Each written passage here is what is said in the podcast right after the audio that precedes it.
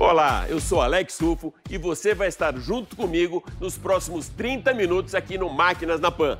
O seu programa sobre automóvel e automobilismo com os principais lançamentos do mercado, tecnologia e, claro, as super máquinas. Lembrando que agora você também pode acompanhar o Máquinas na Pan em vídeo. Para isso, é só baixar o aplicativo do Panflix. Então se ajeita bem aí no cockpit, aperte os cintos, porque o Máquinas na Pan dessa semana está só começando.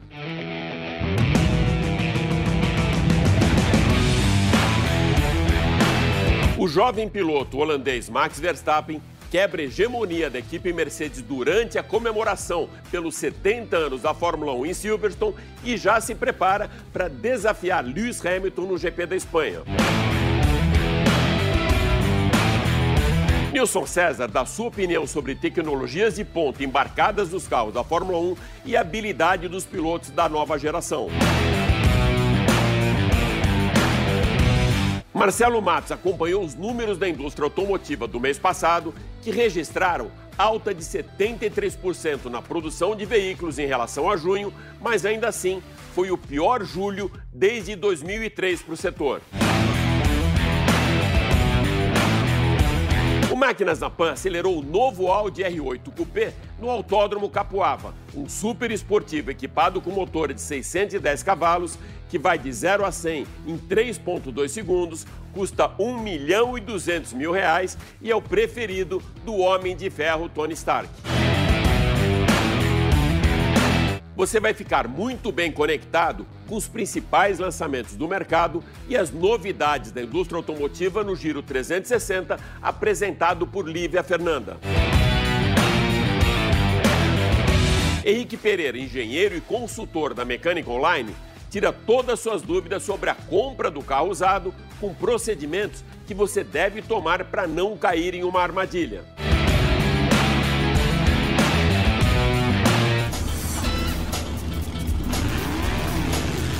Máquinas da Pan. E para darmos a largada no programa dessa semana, eu convido você para acompanhar junto comigo o lançamento do mais novo SUV da Caoa Sherry, o Tigo 8, que chega ao mercado com muitas inovações tecnológicas, proporcionando também muito conforto e segurança para todos os ocupantes do veículo. O lançamento do Tigo 8 foi feito através de uma live com a presença de jornalistas e executivos da marca.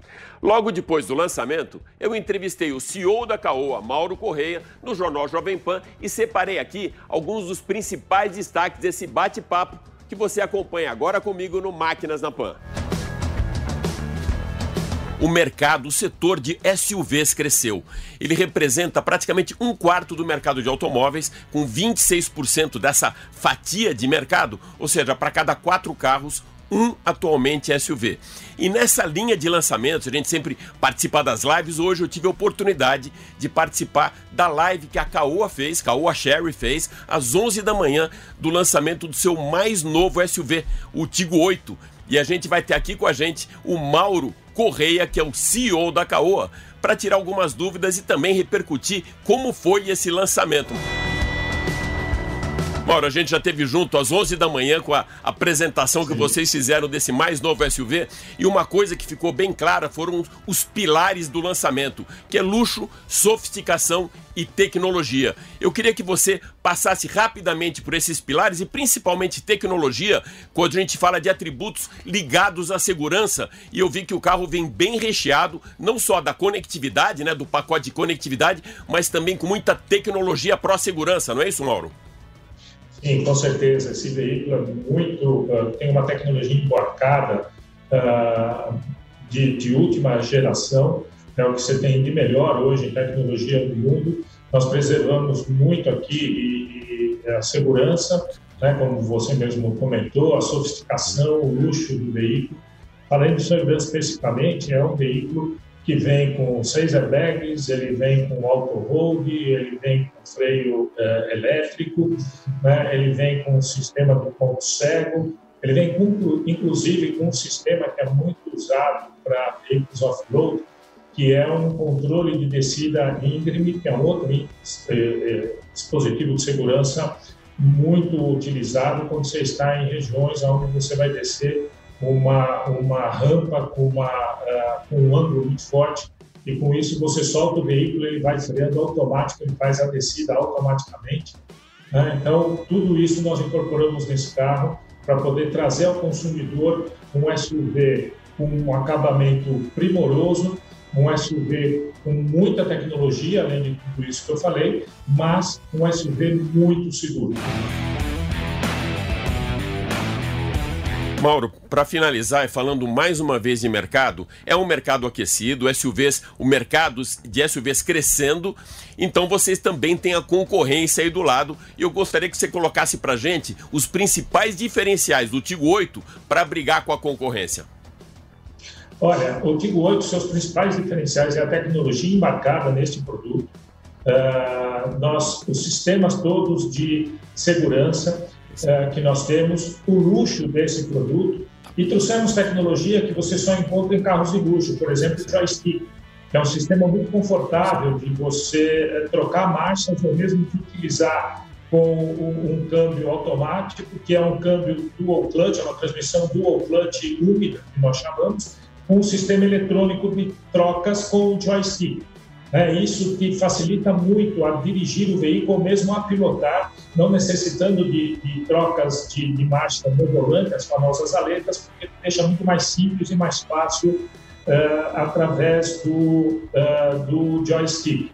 Uh, então, esse, é um grande diferencial que nós temos no produto, que é toda a parte de tecnologia. Outro grande diferencial é trazer toda essa tecnologia a um custo, a um preço muito competitivo para o consumidor. Você viu que nós estamos lançando o carro a 168.600, é o preço de tabela, mas o preço de lançamento é 156.900. Ou seja, nós estamos oferecendo ao mercado um carro de sete lugares, um carro com conteúdo tecnológico de última geração, com um acabamento primoroso, muito confortável, ao preço de veículos eh, de, de cinco lugares e com conteúdo ainda menor do que o nosso. Então, esse é um outro grande diferencial que nós temos nesse momento.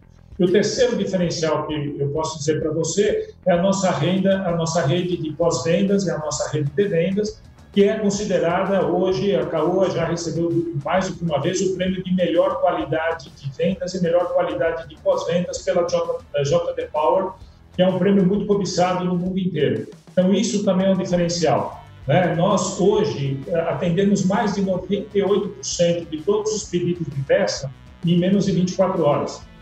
Então, isso é um diferencial grande, ou seja, nós temos uh, serviço, nós temos produto de qualidade, nós temos qualidade tecnológica e com segurança, nós temos preços muito competitivos e nós temos uma, uh, uma rede de vendas e pós-vendas com uma qualidade de serviço muito grande, com disponibilidade de peças à vontade, ou seja, hoje o nosso risco de ter uma unidade parada é praticamente zero de peças.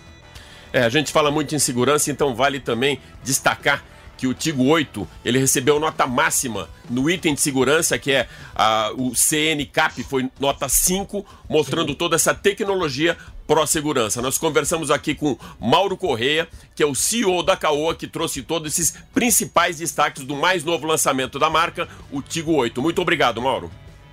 Muito obrigado, Edson. Foi um grande prazer, um grande abraço a todos.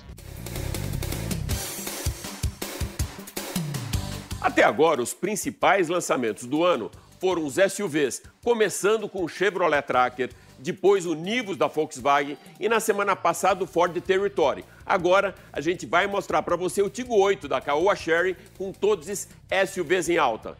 SUVs em alta e concessionárias abertas e com uma retomada bem discreta do mercado. E para sabermos melhor como são os números da indústria automotiva, eu convido agora Marcelo Matos para trazer esses resultados do balanço mensal da Anfávia aqui para o Máquinas na Pan. Marcelo, a recuperação do mercado já começou? Muito bem, Alex Rufo e ouvintes da Jovem Pan, nós falamos diretamente aqui dos estúdios da Jovem Pan para trazer uma matéria especial para o Máquinas na Pan para os nossos ouvintes e também internautas. A retomada do mercado automotivo. Nós conversamos com o presidente da Anfávia, Luiz Carlos Moraes, e ele analisou esse difícil cenário para o setor ainda em 2020. Vamos acompanhar a matéria então? O setor automotivo dá sinais de recuperação, mas retomada econômica brasileira ainda incerta. Avalia o presidente da Anfávia, Luiz Carlos Moraes. A demanda é, depende de vários fatores, né? A questão, eu estou muito preocupado com o desemprego aumentando no segundo semestre, estou muito preocupado com a questão da, do momento que o governo deixar de aportar esses recursos na economia, como é que fica a economia, né? Então, de maneira geral, a, a, a indústria está preparada para retornar. Existe sim um cliente interessado em trocar de carro. A gente fez uma pesquisa, a gente observou que gente, muita gente estava interessada em trocar de carro, mas por conta da pandemia, por conta do risco é, de talvez perder o emprego, alguns adiaram a, a compra por três meses, por seis meses, e agora as montadoras, com a sua criatividade, oferecendo condições especiais, estão tentando, tentando capturar esse cliente para poder diminuir a nossa ociosidade. As empresas cobram créditos tributários ao governo, são valores bilionários. E a crise reforça a urgência da reforma tributária. É como se você, na pessoa física, fizesse seu imposto de renda, Marcelo, tivesse valor a restituir e não recebesse do governo. O que acontece com as empresas é a mesma coisa. O sistema tributário gera créditos de exportação e, obviamente, demora para restituir, para receber de volta e piora a situação de maneira geral. Isso não é só do setor automotivo, tem outros setores que têm a mesma dificuldade. Portanto, a reforma tributária é muito importante para tentar resolver é, esse tipo de problema. O consumidor depende dos bancos para as compras a prazo, mas a Selic mais baixa da história, 2%, não reflete o humor do setor financeiro.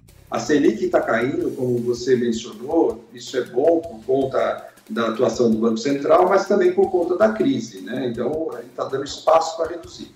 Só que, como existe uma percepção dos bancos de provável inadimplência no futuro próximo, na ponta final, para o cliente que vai financiar um carro, um caminhão, usando o CDC, que é a taxa de, o, o mecanismo mais usado no mercado, ela está acima de 19% ao ano, ou seja, é muito difícil né, você ter uma taxa de juros caindo para aplicação e para você financiar, você consumidor final, quando vai lá na, na, na concessionária, você tem uma taxa de financiamento ainda de 19%. Isso também inibe, é, apesar de ter crédito, os bancos estão voltando a financiar, mas o custo do financiamento está muito alto ainda. No acumulado do ano, a produção de veículos registrou queda de 48%, 900 mil unidades contra 1 milhão e 741 mil do mesmo período do ano passado. A Anfávia aposta num recuo de 40% do mercado em 2020. Apenas a China no mundo conseguiu recuperar seu mercado ao período antes da pandemia do coronavírus. Na semana passada, em Silverstone, Max Verstappen venceu o GP comemorativo pelos 70 anos da Fórmula 1, quebrou a hegemonia da equipe Mercedes na temporada e ainda assumiu a segunda posição no campeonato. O holandês já beliscava o ponto mais alto do pódio a três corridas. Na Estíria, chegou em terceiro, depois conquistou os segundos lugares nos GPs da Hungria e no GP da Grã-Bretanha. Um dia de festa para o jovem piloto holandês e para a Fórmula 1, que comemorou seus 70 anos na manhã de um domingo muito ensolarado na mesma pista onde tudo começou, no dia 13 de maio de 1950. A festa chegou com três meses de atraso devido à pandemia do coronavírus, mas o histórico circuito de Silverstone, com suas curvas de alta e freadas fortes, deu um presente para os apaixonados por automobilismo. Uma decisão que teve como principal estrela a estratégia na hora da escolha dos pneus. E foi justamente essa estratégia que levou a Red Bull a quebrar a hegemonia da equipe Mercedes nesse ano. As Panteras Negras venceram os dois GPs da Áustria, o da Hungria e o GP da Grã-Bretanha. A decisão acertada da Red Bull com a escolha de pneus duros para começar a prova foi fundamental para que Max Verstappen chegasse à nona vitória na carreira com uma tocada muito segura e um carro bem equilibrado. Dando sequência em fim da quebra de recordes na Fórmula 1, o segundo lugar de Lewis Hamilton na prova lhe garantiu mais uma conquista, se igualou aos 155 pódios de Michael Schumacher. E a Ferrari? Ora, Ferrari! Nitidamente desmotivado, Sebastian Vettel teve problemas com o motor da Ferrari no sábado durante a classificação, largou da 12ª posição do grid, rodou antes mesmo da primeira curva e terminou a prova como largou, na sexta fila do grid. Charles Leclerc não subiu ao pódio e terminou a prova em quarto. Enfim, uma Ferrari muito diferente daquele cavalinho rampante de 2019 que venceu três vezes e largou sete vezes da pole position. Agora, sexta etapa no circuito da Catalunha, na Espanha. No ano passado, Bottas conquistou a pole no circuito da Catalunha, Hamilton venceu e Max Verstappen chegou na terceira colocação. Um pódio que pode se repetir nesse ano e, quem sabe, dessa vez com o touro indomável desbancando as duas panteras negras. Uma das grandes disrupturas tecnológicas na Fórmula 1 aconteceu no início dos anos 90, com a chegada da suspensão ativa na equipe Williams. A partir daí, muitas outras apareceram e o equilíbrio entre a habilidade dos pilotos e as tecnologias embarcadas nos carros foram colocadas em xeque. E como o assunto agora é Fórmula 1, eu vou trazer o meu companheiro de equipe, Nilson César, para alinhar o seu expertise aqui no grid do Máquinas na Pan. Nilson, toda essa tecnologia embarcada nos carros de Fórmula 1 acabaram tirando, de alguma forma, o carro da mão do piloto. Na sua leitura, então, Nilson, o que está faltando na Fórmula 1 para trazer mais emoção para as corridas? Falta na Fórmula 1 de verdade são aqueles pegas emocionantes que eu tive a oportunidade de acompanhar dos anos 80, dos anos 90. Isso sim eu sinto falta. Não porque o carro era menos tecnológico ou mais tecnológico. Não, não, não. Nós tínhamos, por exemplo, nos anos com, com aquela Williams, lembra de, de suspensão ativa é, do, do, do Nigel Mansell e do Nelson Piquet? Aqui nós tínhamos dois pilotos do mesmo nível na mesma equipe e o pau comia. Lembra disso? Lembra? Então isso eu sinto falta. Outra briga que eu sinto falta: Alan Prost e Ayrton Senna dentro da McLaren. Se um é melhor que o outro, era um fiozinho a diferença é, de qualidade de um para o outro. Então essas brigas é, internas com pilotos excepcionais dentro da mesma equipe, isso sim eu sinto falta de verdade. Eu acho que não tem nada a ver muito com o aspecto tecnológico, não. Tem a ver com a qualidade do piloto qualidade é, é, que era diferente. Nós tínhamos sim é, pilotos em altíssimo nível, se você contar uma década ou duas décadas passadas. Hoje você tem grandes pilotos, que é o caso do Hamilton, que eu já citei, e outros também de grande qualidade, mas não tem os pegas de, antigamente. Então esses pegas aí, eu sinto falta. Jack Stewart com Emerson Fittipaldi, nossa senhora, isso sim faz falta para a Fórmula 1. Entendido, meu caro Alex? Entendido sim, meu caro Nilson. E você tá certo. Eu também sinto falta desses pegas na pista, como você mesmo falou. Senna Prost, Piquet Mansell, James Hunt, Nick Lauda e pelo visto nesse ano, a maior briga que a gente ainda vai ver será mesmo a interna da equipe Mercedes, com Hamilton lá na frente e o Bottas vencendo algumas corridas. Nilson, os pilotos ainda conseguem mostrar suas habilidades ou toda essa tecnologia criou uma nuvem em cima deles e o que pesa mais agora mesmo é a tecnologia do carro da Fórmula 1. Meu caro Alex Ruff, piloto bom é piloto bom. Sabe, eu não sou desses caras saudosistas, né? É, é, aquela história de, ah, porque o cara no braço pilotava, agora os, os caras de agora não são caras de braço, são tecnológicos. Nada. O Lewis Hamilton, por exemplo, que é piloto de hoje, desta geração, eu coloco entre os cinco melhores do mundo de todos os tempos com toda a tecnologia de agora. Então acho uma grande bobagem, viu, meu caro Alex e meus amigos da Jovem Pan, você dizer o seguinte: não, agora é muito mais fácil pilotar. Fácil nada. O cara, além de ser bom, ele tem que ter o domínio tecnológico do carro, sabe? As duas coisas ao mesmo tempo. Talvez exija mais reflexo e mais raciocínio ainda do que aquela coisa mais dura de antigamente, que era uma, o carro mais difícil de ser pilotado no braço, né? Eu acho que eu fiquei, eu acho que eu explanei claramente aqui para você o que eu penso e pro ouvinte da Jovem Pan, né, meu caro Alex? Eu acho que o cara é bom em qualquer época. O Hamilton, com toda a tecnologia de hoje, está entre os cinco melhores do mundo de todos os tempos. A minha resposta, eu acho que fica com esse pensamento que eu tenho a respeito de Lewis Hamilton. Entendeu direitinho, Alex Rufo? Entendi perfeitamente, meu mestre. E agora vamos apontar novamente o norte da nossa bússola para o setor automotivo com o Giro 360, apresentado pela Lívia Fernanda, que sempre traz aqui para o programa as principais novidades do mercado. Lívia, seja mais uma vez super bem-vinda ao Máquinas na Pan. Alex, mais uma vez, muito obrigada. Vamos lá para o nosso Giro 360? A fábrica da GM em São Caetano do Sul completa 90 anos com performance de indústria 4.0. A fábrica de automóveis mais antiga em operação no Brasil é também uma das mais tecnológicas do mundo. Já foi berço de modelos icônicos como o Opala e o Monza. Hoje produz carros com conectividade nível 4, como o novo Tracker, além do Joy, Joy Plus, Spin e Montana. Todos os modelos saem da mesma linha de montagem e contam com tecnologias da indústria 4.0 na sua fabricação. A mais recente revitalização da fábrica, realizada entre 2018 e 2019, contou com um aporte de 1,2 bilhão de reais e trouxe conceitos da indústria 4.0 para a nonagenária fábrica, com tecnologias até então inéditas na região. Se antes as carrocerias eram puxadas por correntes na montagem geral, Hoje, os veículos são conduzidos por skillets de última geração que regulam a altura conforme a operação a ser realizada.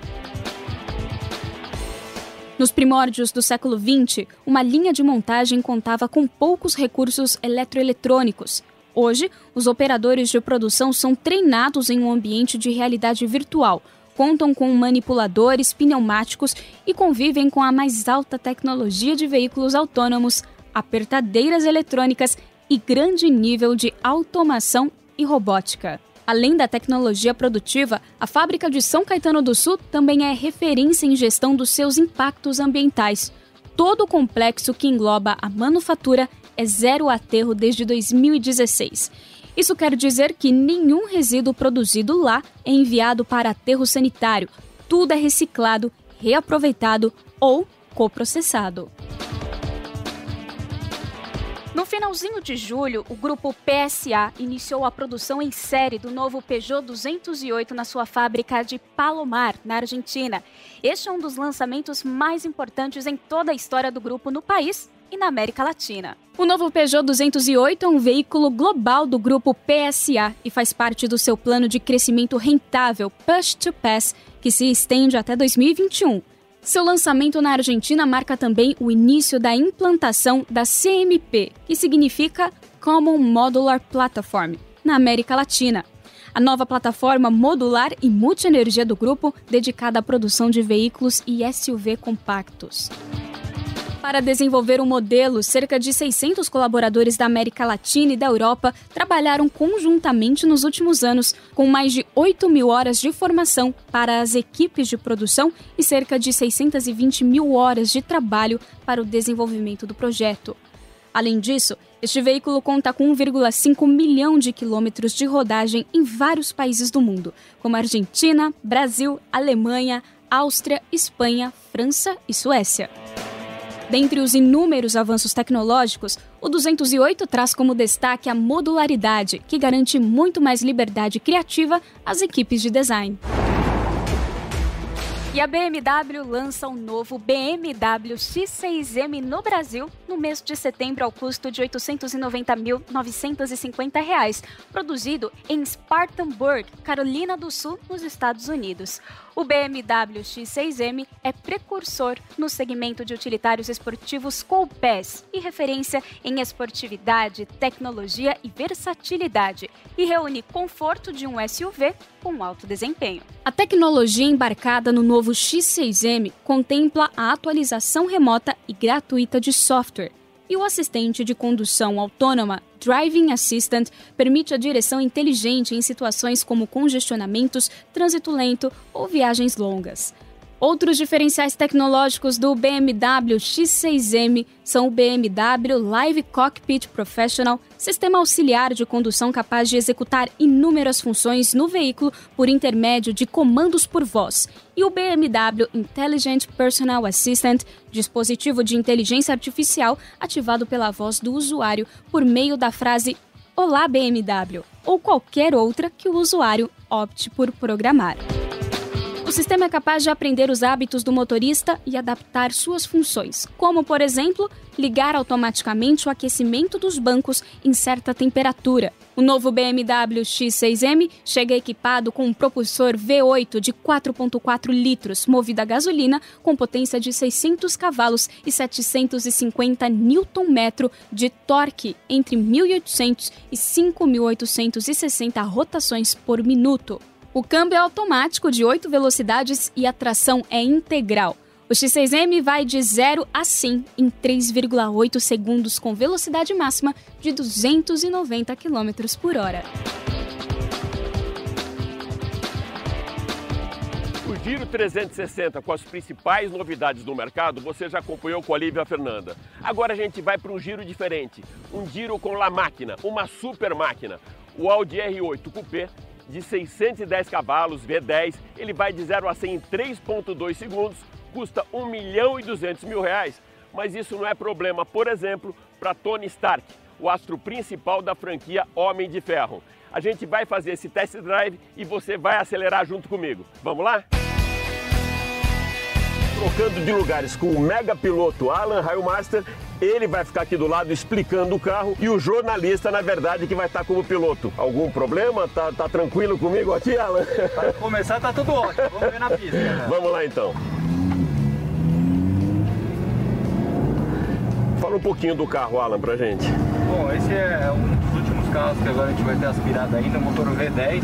Então, a, o grande diferencial dele, é, que realmente impressiona as pessoas, é o barulho, porque a potência a gente também tem no RS7 esse barulho instiga muito a gente a querer acelerar e por ele ser muito leve, né, o carro rola muito menos nas curvas e te dá muita confiança. Então acho que basicamente o que eles tentaram fazer é um carro muito rápido na pista, mas que qualquer pessoa pudesse dirigir, não fosse um carro extremamente difícil de se conduzir.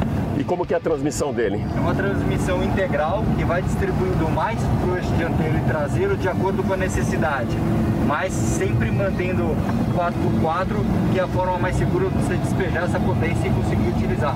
Como essa curva aqui, se quiser começar a acelerar e soltar, você vai perceber que hora nenhuma ele vai empurrar a frente ou a traseira, sempre tracionando igual as quatro rodas. É, realmente o ronco é bem bonito, né, cara? Velocidade máxima 330 por hora, mas deve estar limitado aqui, né? É, esse, esse carro nosso, esse aqui particularmente, ele está liberado, mas fora ele tem freio cerâmico. Qual a diferença de um freio cerâmico de fibra carbono, enfim, como, como que é essa história?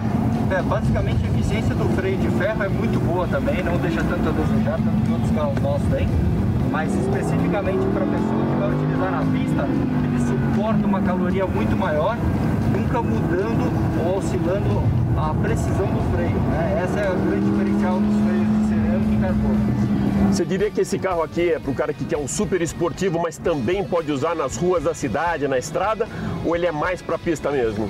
Não, ele, ele hoje em dia, especificamente esse aqui, todos os outros clientes que andavam, tinha a versão anterior esse aqui, ele pode ser utilizado facilmente nos dois ambientes. Obviamente ele é um carro rígido de suspensão, sem dúvida nenhuma, quando você andar na rua no dia a dia, você vai sentir um carro muito firme, inevitavelmente não tem como ser perfeito nos dois ambientes, mas ele é um carro para estrada e pista melhor disso, você pode realmente fazer o dia inteiro de pista que ele vai suportar. A gente já está no nosso sexto dia de evento e a gente não trocou pastilha nenhum dia, então ele realmente suporta muito temperatura e a durabilidade. Então a gente chega aqui no final do nosso test drive e 25 unidades já foram vendidas na pré-venda, ou seja, as 25 unidades disponíveis para esse ano já foram vendidas na pré-venda. A gente termina aqui o test drive ao lado do piloto Alan Railmaster, que eu conheço desde molequinho, desde a época do kart. Dei muito susto em você ou foi tranquilo? Não, foi perfeito. Foi sossegado? A pessoa já está acostumada, não falar mal, depois de tanto tempo junto, não foi muito bom.